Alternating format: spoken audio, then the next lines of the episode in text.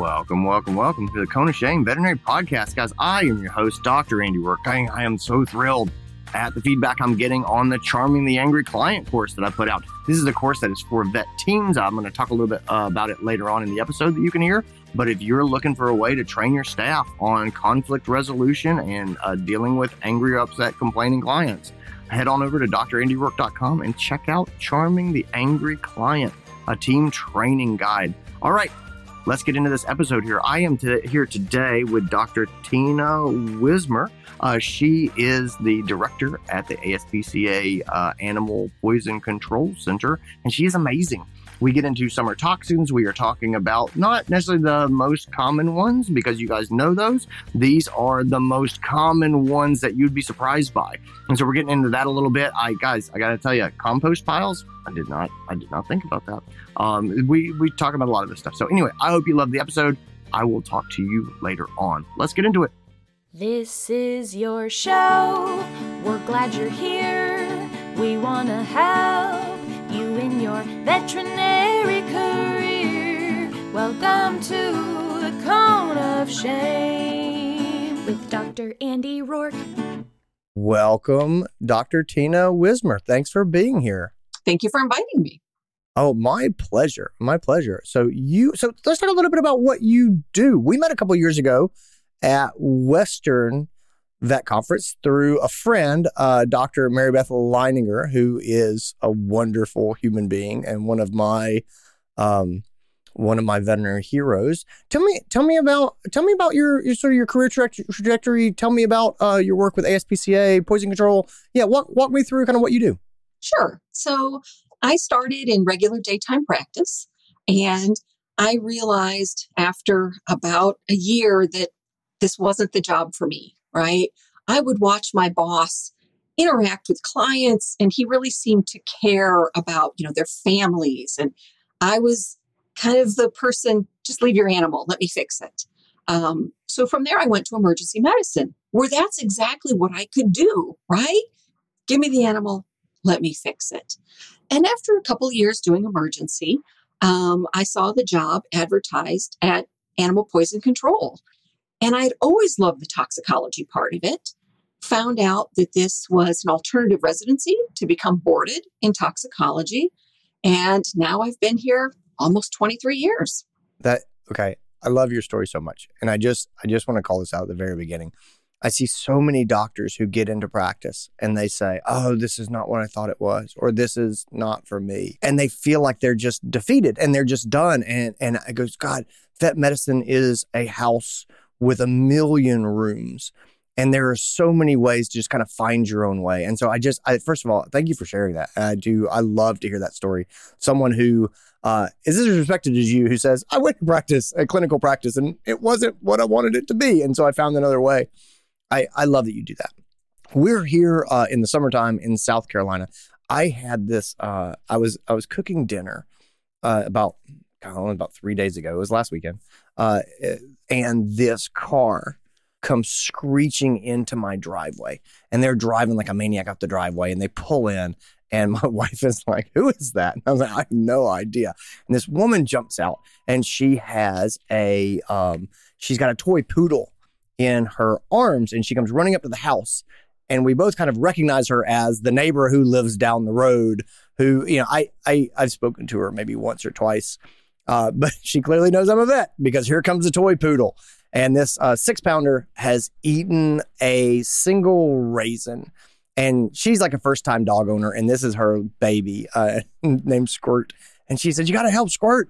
And um, and there I was uh, making a tiny poodle throw up. Uh, yeah, so uh, it's the time of uh, summer toxicoses, and I thought, you know what? I just I just want to check myself first of all on grapes and raisins, and make sure that my knowledge is up to date. But then also let's talk about some other toxins in the summertime and just give me a quick refresher so I feel confident on my feet uh, if I get any more summertime toxins. Does that sound okay? Sounds like a plan. All right, cool. Let's start with uh, grapes and raisins. Um, yeah, I've got this. So I've got this little dog, six pounds, uh, heading up the driveway. Real quick, be an angel on my shoulder and run through what do I need to know about this case? What do I want to make sure that I don't forget? What is new in uh, in treating these dogs? So we actually think that we have determined what the toxic component in grapes and raisins are. And it's something called tartaric acid. We find it in high levels in grapes and raisins and in fruits like tamarind. Okay. Um, and dogs are uniquely sensitive to tartaric acid and it causes kidney failure. Now, the problem is, is that different varieties of grapes and raisins, different maturity of the fruit, it's got different levels of tartaric acid in it. So even though we know what the compound is, or at least we suspect we know, we can't look at a grape or raisin and say, oh, yeah, that's a really high one. We need to worry about our dog's kidneys, or eh, that's not going to be a problem.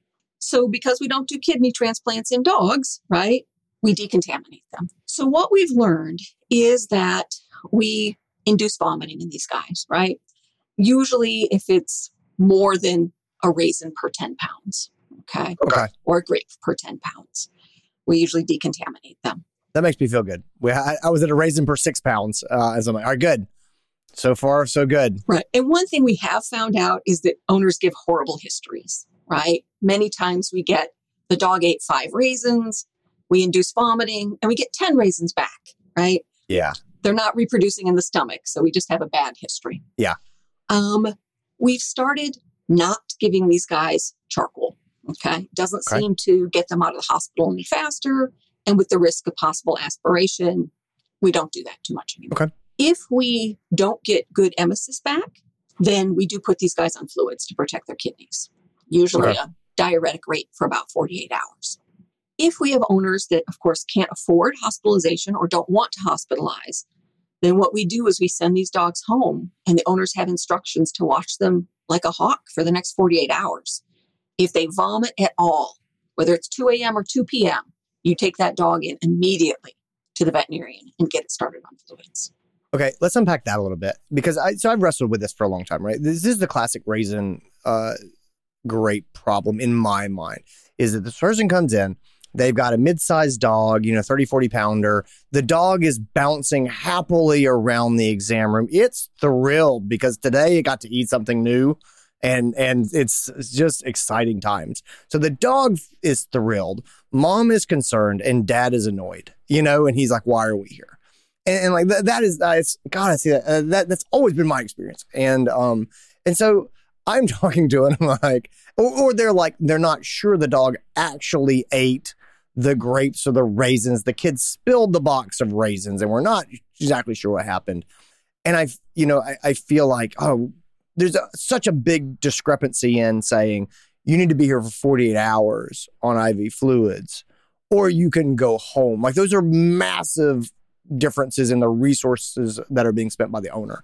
And my worry is always, you know, if I take this happy bouncing around dog and I let him go home, then uh, what if what if it's, what if I make the wrong call? And and it just it always seemed to me like by the it, by the time we see anything, is it too late? You know, um, un- unpack for me a little bit the idea of I know this isn't ideal, but if he vomits, comes straight in.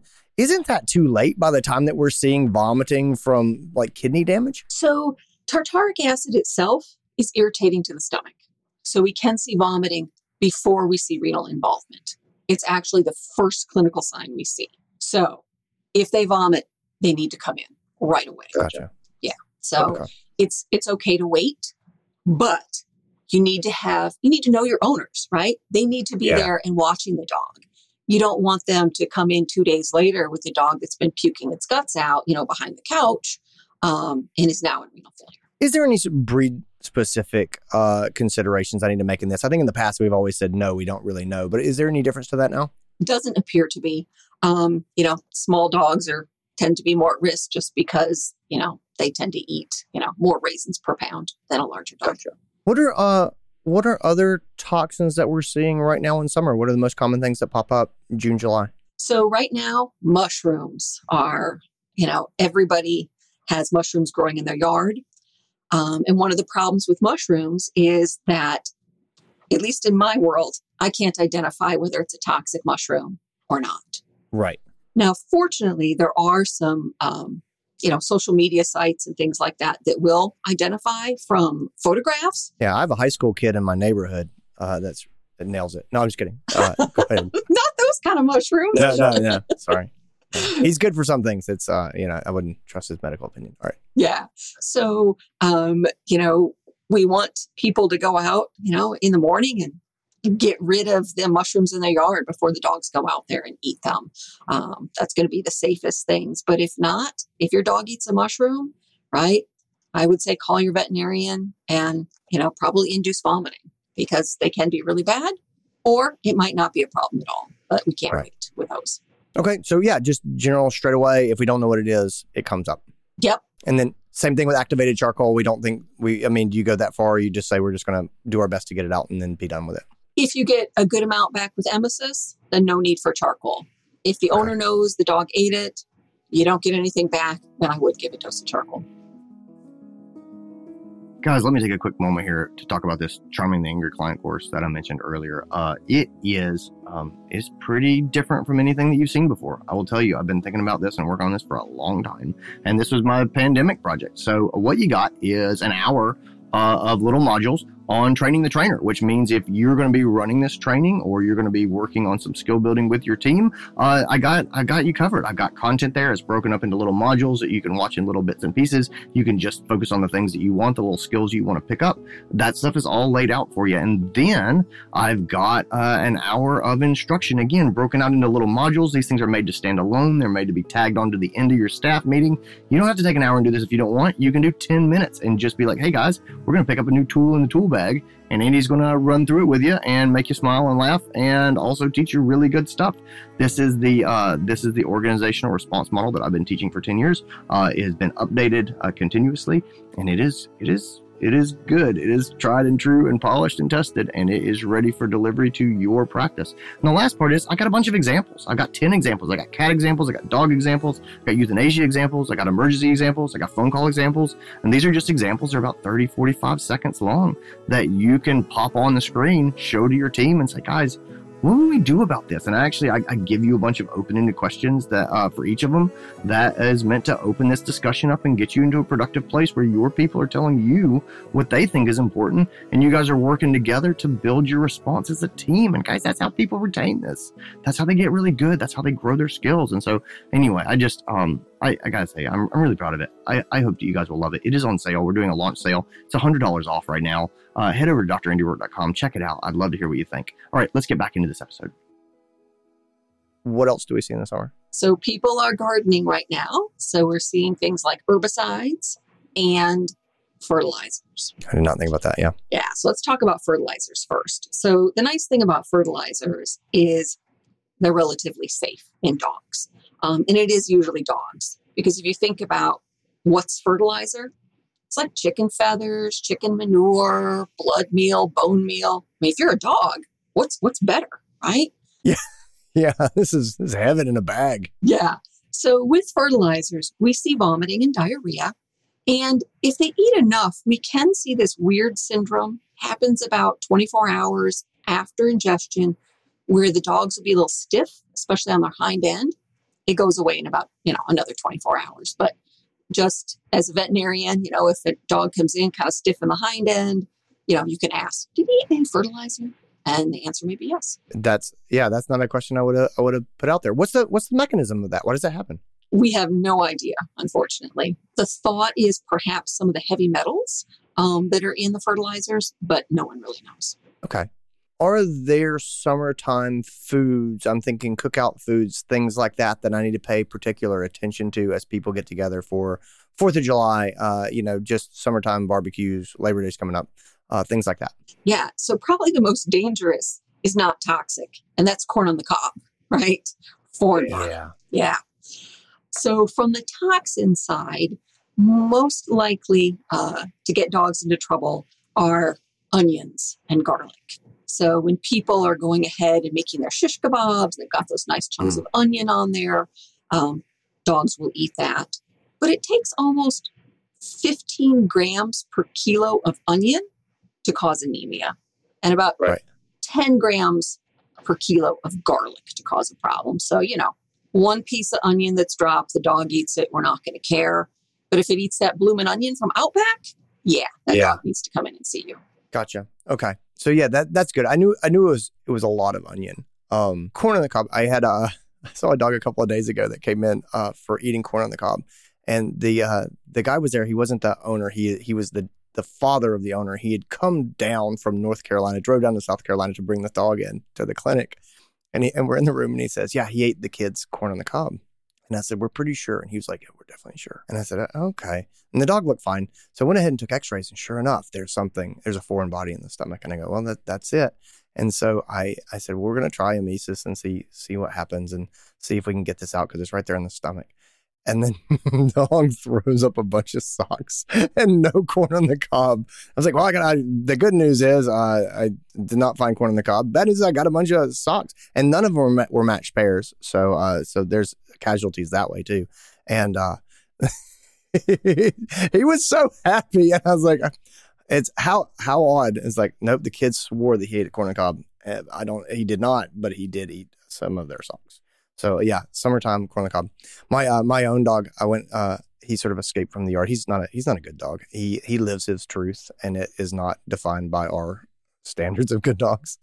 And so he, uh, I, I was look, I was calling him, and I got a, the neighbor called back, and I guess they had a compost pile, and my dog happily came running back with a corn cob in his mouth. And of course, I almost had a panic attack, like, oh my god! And I wanted to ask the neighbor, how many of these were there, and are they still here? So the uh, the old corn on the cob problem. Awesome. So you bring up a good point compost piles, right? Right. Compost piles can grow um, mycotoxins, right? Tremorgenic mycotoxins. Um, so molds that can actually cause tremors and seizures.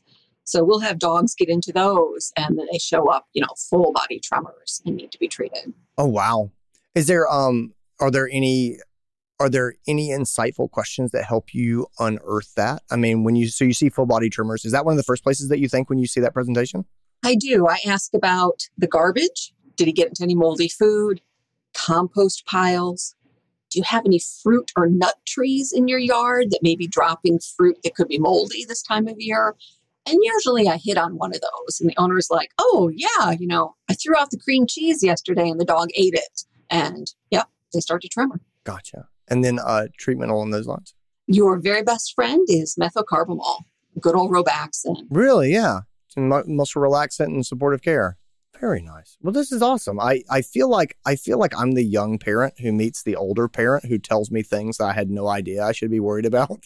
you know, like you give me a whole new list of things to to stress over. Like, holy cripes, I had no idea my neighbor's compost pile was a death trap waiting for my pet. Um, I should have I should have been more aware of that. Yeah, this job really does cover or color your um, world view, right? Because everything is toxic. It just, it's the amount that changes. I just so imagine you at barbecues being like, "Oh, you know that's toxic." That too. those are all poisonous. Look at, yeah, totally, totally.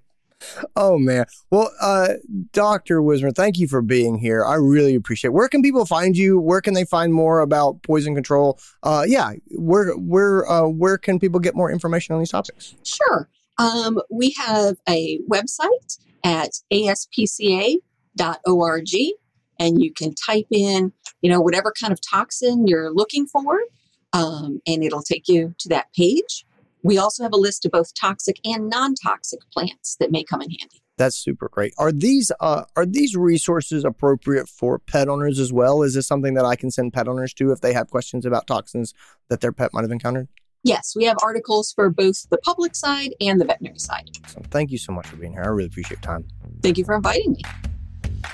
And that is our episode, guys. I hope you enjoy it. I hope you got something out of it. Uh, if you did, please share it with your friends. Please uh, rate it on iTunes and uh, do all the things that people ask you to do. Gang, I hope you're having a great summer. Uh, I know summers are super stressful. I know the practices are busy. I just want to take a moment in, in all seriousness and say, um, good on you. Good on you for all the hard work that you're doing. Uh, good on you for, for struggling to balance your personal life and your uh, and your professional life. Like I, I, we're all feeling that. So I just want you to feel seen and know that, uh, man, I see what you're doing, and uh, and I'm proud of you, and uh, and I'm wishing you the best, and I'm thinking about you today. So keep it up, uh, keep that chaos reined in, and, live your life and have some fun along the way. Because man, it's uh, it's summertime. Take it easy, gang. Bye.